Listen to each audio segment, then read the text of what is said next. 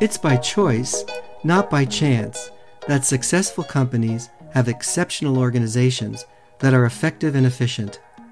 Their leaders know that all parts of the company must be integrated and aligned, where governance and structure, people and process get as much attention as deals and transactions, key results and deliverables.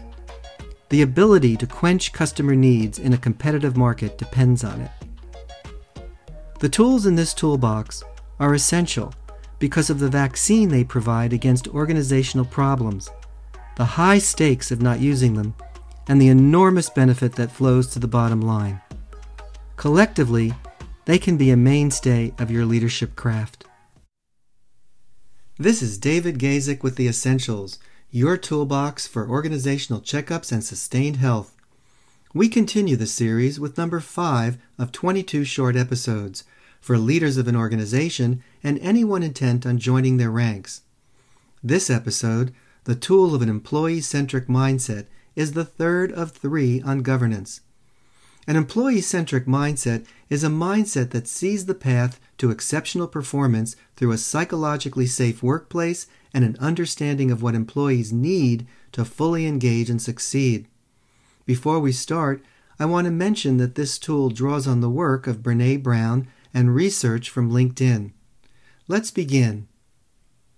There's been a structural shift in the priorities of our knowledge-based workforce. More than ever before, we want greater work-life balance and greater fulfillment from and control over work. The shift started with the new millennium, accelerated with the COVID-19 pandemic, and is likely to last well beyond it. The number of workers interested in a new job, remote work opportunities, or independent contracting is straining the ability of companies to retain and find workers. Sound familiar? Many white-collar employees choose to resign and invest in themselves rather than endure continued burnout from overwork and underpay, lack of support, connection, and recognition, and limited or no job flexibility. And the digital economy makes the gig economy viable as a vehicle for doing so. For many, the upside of having more control over work life and career and more opportunities to increase monetary and psychic income are more compelling than concerns over losing a stable salary and benefits and a welcome relief from feelings of detachment from their job. As more people reassess their priorities, reevaluate their options, and choose to work for themselves or another company, the talent pool shrinks, and it takes longer for you to replace those that leave. High turnover and unfilled positions put a spotlight on what's at stake, including the loss of investment of time and money when your key people leave, the loss of core competencies and institutional knowledge they take with them, the unplanned energy and cost to replace them, the disruption to workflow and the organization when they leave, and the decrease in employee morale, motivation, and engagement among those who remain.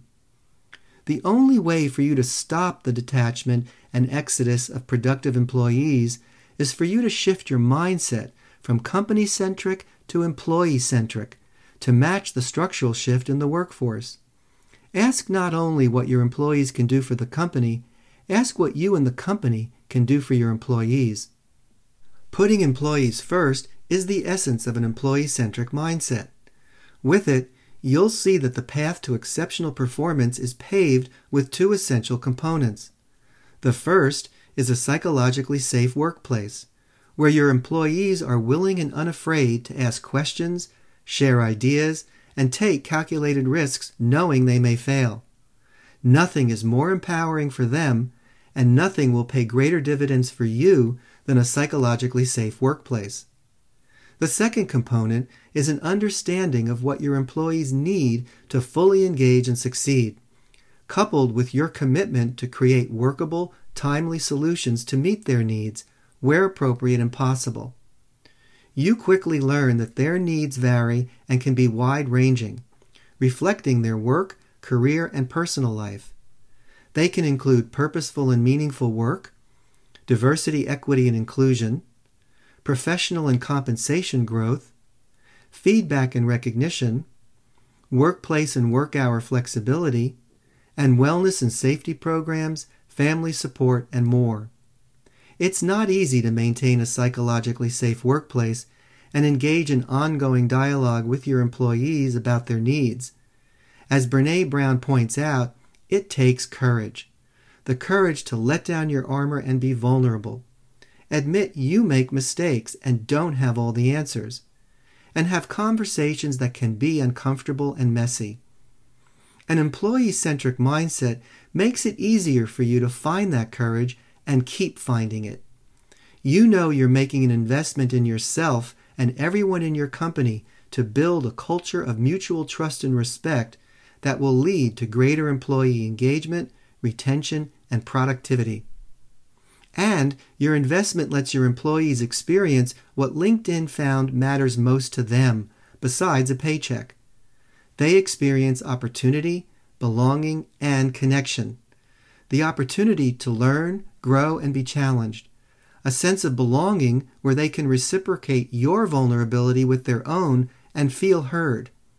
And a shared connection, first with your values, knowing you walk the talk day in and day out, and second, between the work they do and the impact it has on the vision of the company and the customers they serve.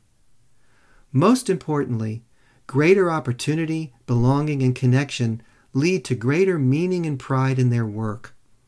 When that happens, they're more likely to view their job as a craft in service of a mutually shared purpose.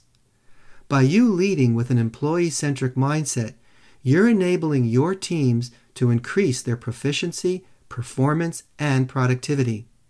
You're transforming workplace energy from resignation to reinvigoration, from detachment to proactive engagement. This is the picture of the healthy and thriving organization you want. Next week's episode is on the tool of roles, responsibilities, and relationships.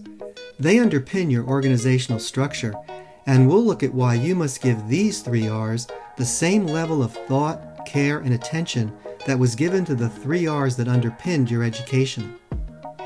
For a written version of this episode or a complete copy of The Essentials, go to GazekConsulting.com/resources.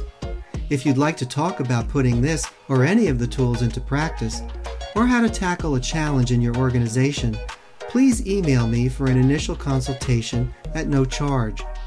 My email is david@GazekConsulting.com. I also welcome your thoughts and questions. Thank you for listening and for the privilege of your time.